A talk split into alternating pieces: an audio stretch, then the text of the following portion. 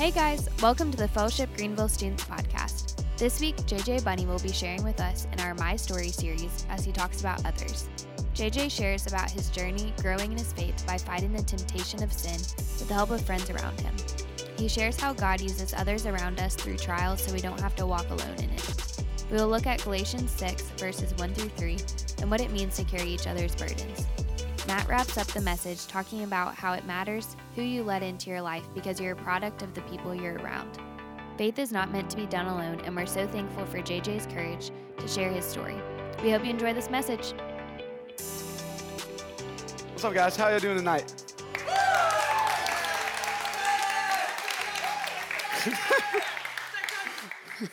um, so, as Matt said, uh, we've been in the My Story series. How many of you have been here for at least like one other one? Raise your hand. How many of you have been here for all of them? Dang, we have some regulars out here. Um, so I'm going to be sharing my testimony. And at first, when Matt asked me about, I'd say a year ago, um, he was asking me if I want to share my story. And I was really just like, I don't really have a story. Um, I don't have any of this crazy stuff that these other people have had in their stories. My parents were never divorced. My parents are still happily married. Um, nobody in my like really really uh, close to me in my life has passed away, like a sister or brother or anything. Uh, none of this stuff has really happened to me. Like nothing tragic, nothing too crazy. I was thinking my story was generic, but really in reality, we all have a story. God's moved us in different ways than everybody else. And it's important to realize that. And one day, I don't know, I just realized I was like, Matt, I want to share. So I grew up in a Christian home. Um, ever since I can remember, my parents have been Christians before I was born. Um, I've been going to this church ever since I can remember. Uh, pretty crazy. And I really just, I grew up Christian. I took it for granted. Um, Jesus loves me. This I know. Like, uh, it's not, it wasn't anything crazy to me. It was, okay, that's a simple fact. Like, move on. Um, it was, I, it was repeated so many times that I really just started to think it not anything of it. Um, I was saved in kindergarten because I didn't want to go to hell. Um, that was the simple reason. I, I didn't really understand like what Christianity was yet. I didn't understand what a relationship with God meant. I, I didn't understand any of these things. I mean, I was a five year old. Um, so I really didn't go on a journey to reach my faith, but I went on a journey to um, really grow a relationship with God and keep my faith strong. So I continued to grow up in a Christian home. Again, just like, okay, I go to church on Sundays, read my Bible every once in a while, whatever. Um, and through elementary school, um, I've never really been, I was never really the cool kid. Um, I wasn't like really popular all the time, but in elementary school, like, can't remember the last time I talked to a elementary school or who wasn't gonna like who wasn't about to go into middle school who cared like oh i'm the most popular kid in school like you really don't care in elementary school. But then i got into middle school and i was like man if i could just be cool i'd be happy. If i could just be popular i won't have any problems in my life you know? Um, which i later found out really wasn't the case.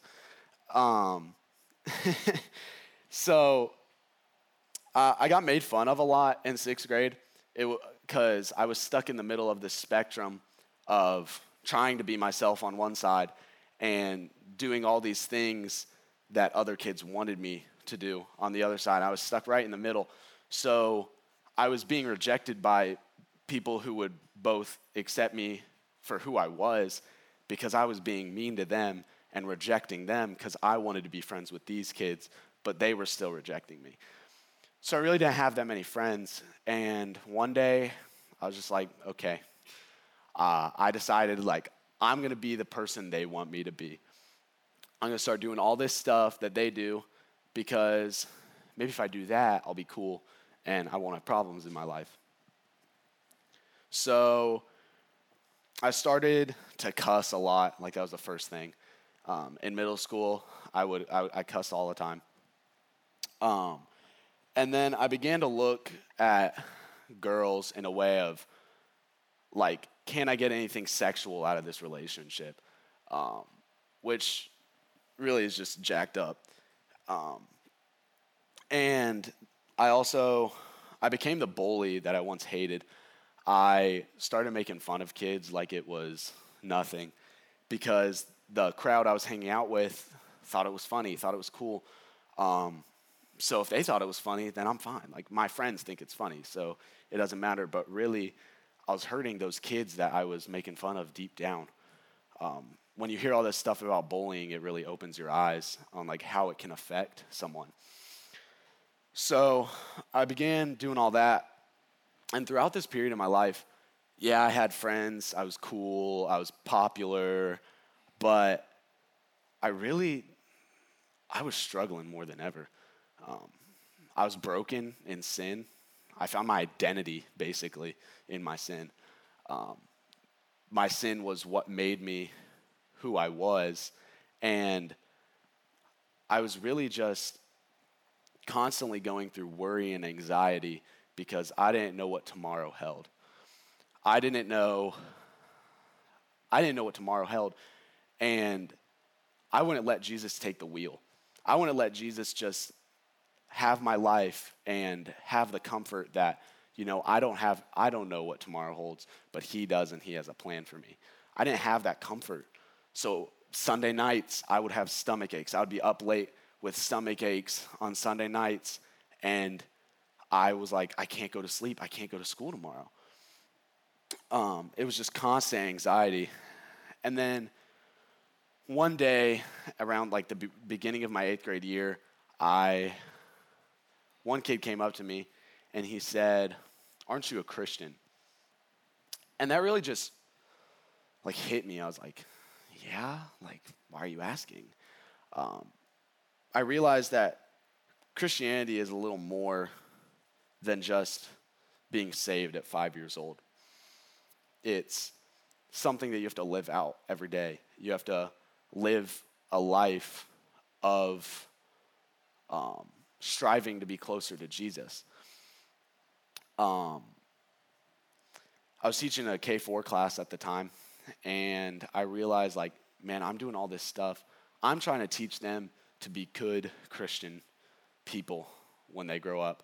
And at the same time, I, I was doing nothing of the sort. I was doing the complete opposite of that. Um, I was really just calling myself a Christian. I wasn't actually living it out. So, as I moved forward, I didn't really have like a lot of immediate healing. It wasn't like, oh, he said that to me. Let me immediately fix everything in my life because that's not how it works. That's not going to happen. But that kid really planted a spark in my heart. And really, was like, he planted a spark of what Christianity truly means. So, at the same time in my life, um, we got a new youth pastor when I was uh, rising eighth grader, um, beginning of my rising eighth grade summer. We got this new youth pastor, and I just thought he was so cool. Um, I followed him around everywhere. Like, I was like, this dude is the coolest dude I've ever met. I'm going to talk to him until he starts the sermon. Like, it was, it was really like I just loved him. I loved how he was fun and interactive, yet he was so loving and encouraging. He could, yeah, tell a joke like kind of teasing someone, but you knew he loved you deep down. Um, Dallas Greenaway really started to be the ultimate model of a, Chris, a Christian leader in my life. Um, and I looked up to him so much. So I started, or in eighth grade, I had a class called communications. I hated that class. But the one thing that really helped me in that class was um, an assignment where we had to job shadow someone. And after seeing everything that Dallas did on Sunday mornings, I was kind of curious what he did during the week. So I asked him if I could job shadow him. And I felt like that was really God telling me, like, hey, like, I want you to do this. I think this would be good for you. And um, this, like, this is your chance. So I did. I filled out all the paper, all like the forms I had to get signed and everything. And I went in on October 30th, 2016. I still remember the due date. Um, and it was so fun. It was like one of the most fun days that I've had. Um, we went, we started out the day by reading our Bibles. And then we worked on like some ministry stuff, like what like games for the week, and like the game for the week, and a little bit of the sermon. It was a Wednesday, so it was his sermon day. And we, um, I even wrote a sermon, which I thought was really cool. I still have it somewhere. Um, and I really just got to see behind the scenes, like what these people do. What are what are these youth ministry people all about? And it showed me like I really want to commit my life to that because I I had been teaching that class and I realized like I loved teaching the word. Yeah, I didn't always live it out perfectly, but I loved teaching it. Um, so as I moved past that point in my life, I continued to try to take stuff out that was not good and was separating me from um, a relationship with God. And I tried to put stuff in constantly that were good Christian habits, more like reading my Bible, praying more, not just hearing the word God on a Sunday morning. Um, it was, it was really quite a while. It, it, took quite a while of healing, but um, eventually I, I, I started to get there. And I, I really, Charlie talked about a couple weeks ago, he talked about locking all the doors and only letting Jesus in. And I, I left a big one open. Um, it tested my faith more than ever. And it was not a thing so much that other people saw in me, but it was like really, it really tested my faith. Um, that struggle was um, lustful actions and like specifically pornography. Um, so it really it's heartbreaking.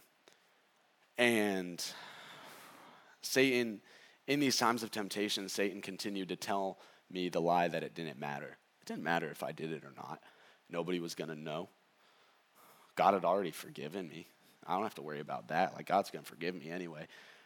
And, like, ugh, I knew what I was doing was wrong, but Satan told me that lie that it wasn't a big deal. Um, around the beginning of ninth grade, some point, um, one night at youth group, I, I was really just convicted. I don't even remember what the sermon was about. Um, but when the worship time started, I was just like, I need to tell someone. I need, I need this, this hole of guilt and shame that I've been digging to, I need someone to pull me out of it. And so that night after a sermon, I, after one of Matt's sermons, I pulled Colin Marks and Logan Hopper aside into one of the small group rooms. My two best friends. Um, who, and I just told them. I told them everything. And I was so broken, guys. I was, I was like, I could not get the words out of my mouth how much shame I had. And you know what they did? They looked, they looked at me crying and they just held me. And I can't thank God enough for them. Um, I realized that night that I was breaking that sex covenant that should be saved for marriage. Um, I realized that I was indirectly breaking it. And um, that's really the night that like healing started. I started to a point of healing. Um, in and then about a year later, um, I had like pulled I had pulled a lot of those of that lust sin out of my life, but it would still creep up every couple of months. You know, um, it was still there somewhere. About a year later, um, Matt, old Matty D, was doing a study in the book of Hebrews. It was, it was really powerful. Hebrews is a lot of warning and it explains the old covenant, new covenant kind of stuff. And it talked about new covenant and Jesus's sacrifice. In Hebrews chapter 10, it talked about taking the cross for granted. And I realized every time I committed that sin and I fell into that lie that Satan uh, was telling me that it was just no big deal, that's exactly what I was doing. Um, I was recently reading a book that really summed up how I, um, what I was doing. Um, here's a quote from it. It says, Though God pardons sinners and makes great provision for expressing his mercy, he will never negotiate his justice. If we fail to understand that, the cross of Christ will be utterly meaningless to us. Utterly meaningless. We, when I was making my sin less important, I was in turn making the cross less important to me.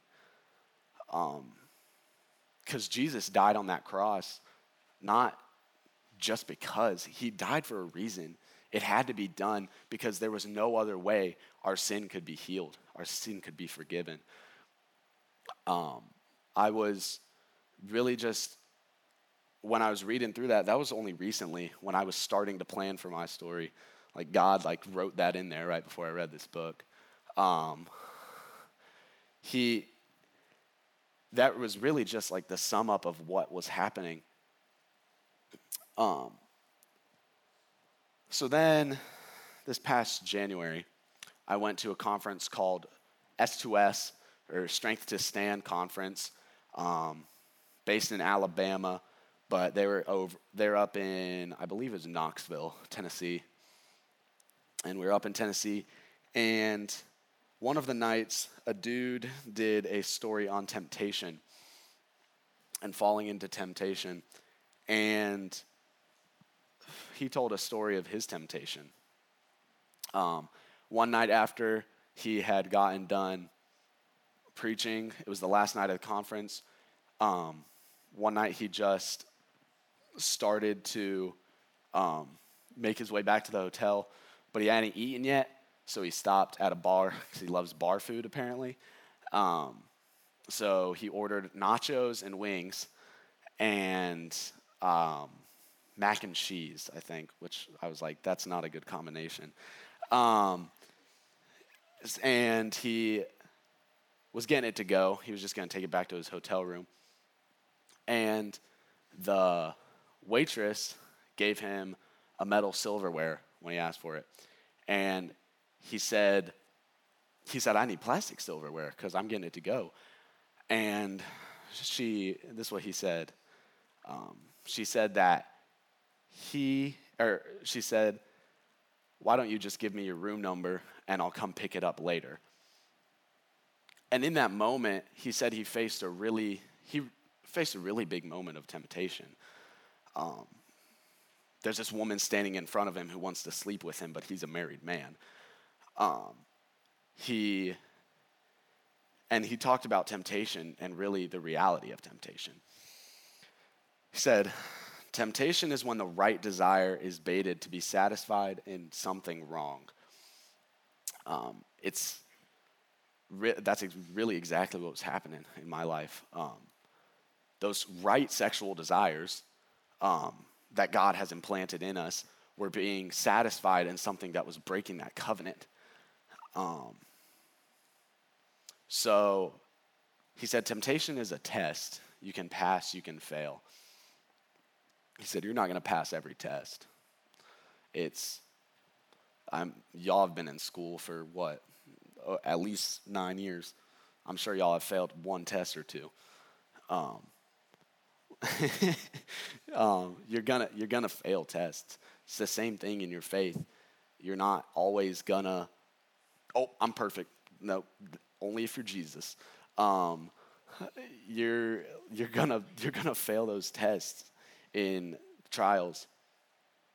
And one of the final things he said, he said, it's an opportunity for victory through Christ. That statement really changed my life because in those moments of temptation, now I had something to lean back on. I wasn't leaning back on my own understanding of things. I was leaning, I was leaning back on Christ's sacrifice and that I have victory against those sins through him. Um, really in those moments of temptation, it's a, it's a matter of is what do you want more? Do you want a strong relationship with Christ? Or do you want this desire to be fulfilled for temporary amount of time? Because when you do that and satisfy that desire in that temporary amount of time, you start to separate yourself from that relationship with God. It starts separating you slowly and slowly. Um, that really, that statement really changed my life. And I've come a long way because of that. Um, so that made me want to dedicate this stone of remembrance. If any of you were here a couple weeks ago, Christy Calliope um, shared her story, and it was so it was so powerful. And she had like a lot of stones of remembrance for stuff, and she put a stone under everybody's seat. And I committed this one to how God used the others around me to bring me through that time of incredible temptation and sin. Um, it was a trial that I wasn't standing alone in. God was using other people around me. Um, my word for my story, as Matt said, it's others. Um, and I, I had no clue what my word was going to be when I met with Matt on Tuesday. I was like, yeah, I have no clue. I came in there, I came in there with so much stuff, so many different parts of my life, but um, once Matt heard it, Matt was Matt really pointed out that a lot of my story revolves around others in my life leading me to this point. Um, a scripture that really stood out to me when I was thinking about my story was Galatians 6, 1 through 3. We'll get there in a minute. Um, my journey with Christ has relied on others in multiple ways, whether it was my parents leading me really to salvation through a Christian home, through raising me in a Christian home and answering those questions that I had, um, or peer pressure leading me into that first major test of my faith and really finding out what Christianity really means. Or the one kid calling me out that one day. Like, guys, I don't even remember that kid's name. Like, I'd never talked to that kid, and he absolutely turned my life around. Um, but the most important way that others have played a part in my life and my walk with God is um, really displayed in this passage. Verse 1 says, Brothers, if anyone is caught in any transgression, you who are spiritual should restore him in a spirit of gentleness. Keep watch on yourself, lest you too be tempted. Bear one another's burdens, and so fulfill the law of Christ. For if anyone thinks he is something when he is nothing, he deceives himself. I was that one deceiving myself. I thought I could handle it on my own. I thought I was fine. But then that one night, God was tugging on my heart, like, go tell Kyle, go tell Logan. I needed to tell someone, I needed someone else to bear this huge load of burdens that I had on my back. I needed someone to carry a little bit. I didn't have enough strength for it all. Like, God has put some really important people in my life. Some really people, like, if I didn't have these people in my life, I don't know where I would be. I don't know if I would be on this stage right now. Um, I've been best friends with Kyle Marks for since we were five years old. And like when they cried with me that night, like that was huge. That I I was so scared to tell them because of um because of my fear that they were going to reject me just like I had faced before. I, I thought that after telling them this, like, even though we were best friends, like, they were going to lose all respect for me and they were never going to look at me the same way. Logan Hopper is another really important person in my life. Um, he's, he's been there so many times where I'm like in tears about, guys, sometimes it's the stupidest stuff. And I will call him, I'll call Logan Hopper, and he's always answering. He's always there to answer, he's always there to listen if I just need to vent about something stupid. Or, or if I really need to have a conversation with someone, he's there. Um, one of the, probably the one of the most important figures in my life recently is Dallas Greenaway. Where is he? He's not in here. Um, Dallas Greenaway is really the the ultimate example I've had for a Christian leader in my life. Um, he's always been there. He's always been, except right now. Except right now. Um, he's he's always been there, walking with me, and really showing me what it means to grow in my relationship with God and um, let others see the light through me because I saw a light through him. Um, he really, he's, he's so important to me. Um,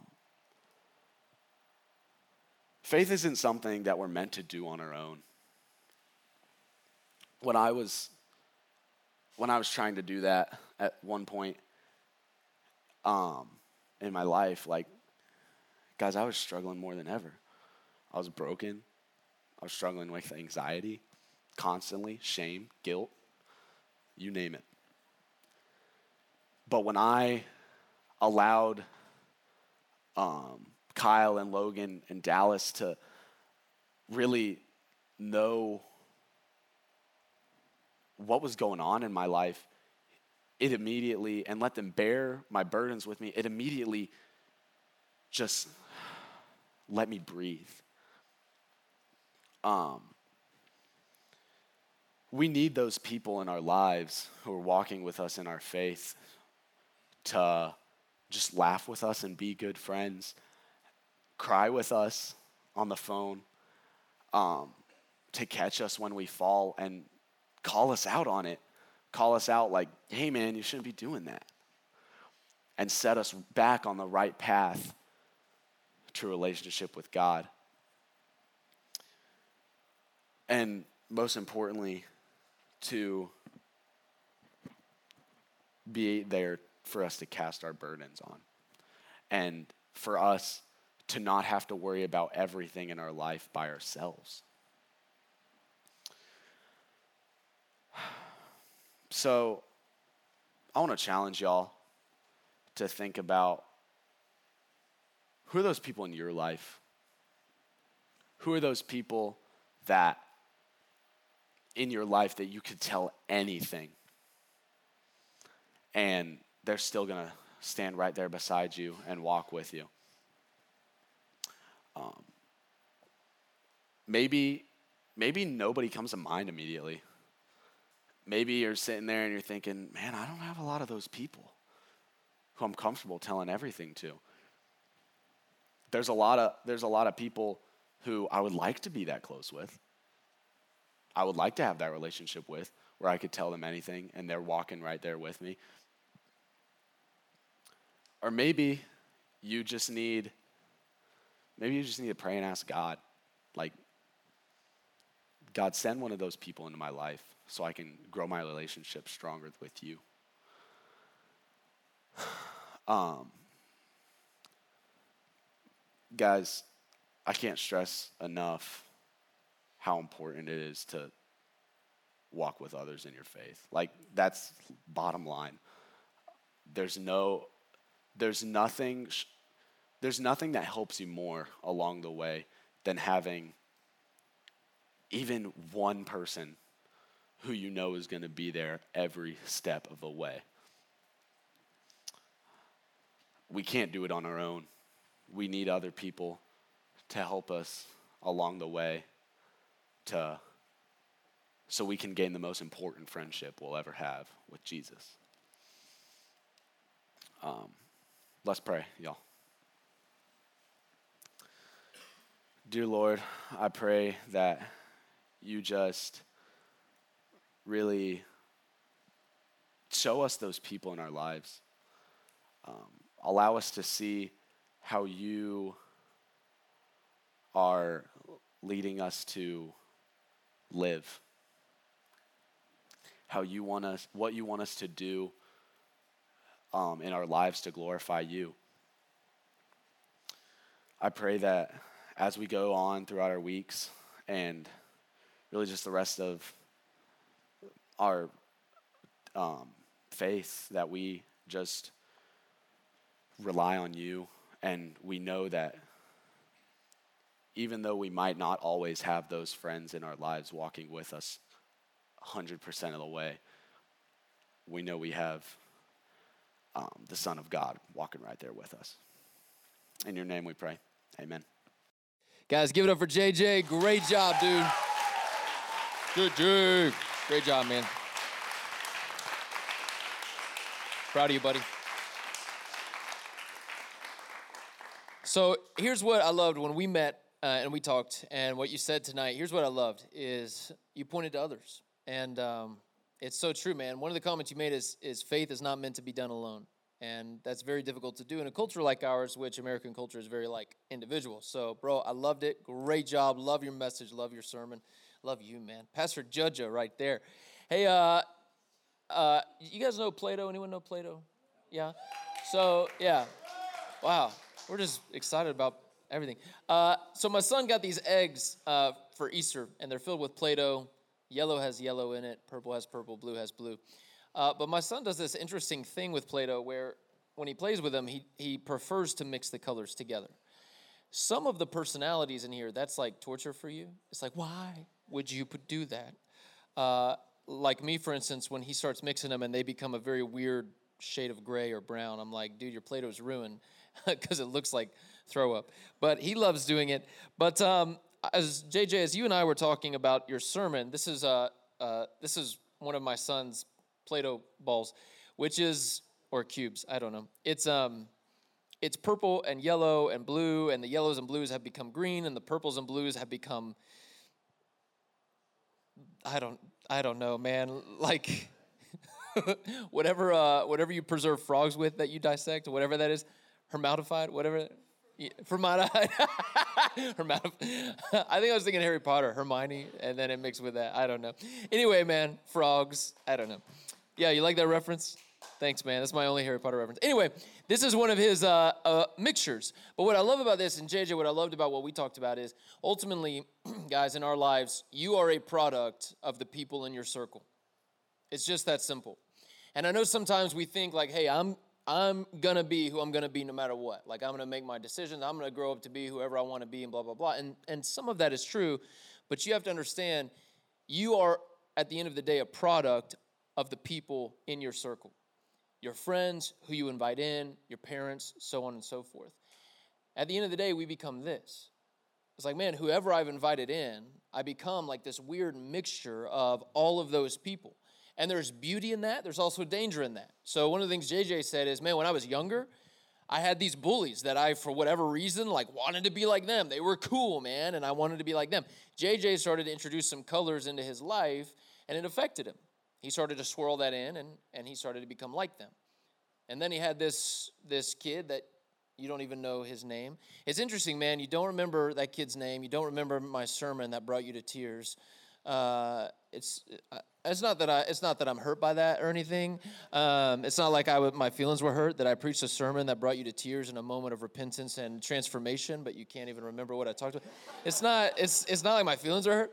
Um, no, man. But he had this this this kid tell him like dude aren't you a christian? And the students you were teaching like all of a sudden you realize man i got them in my life too.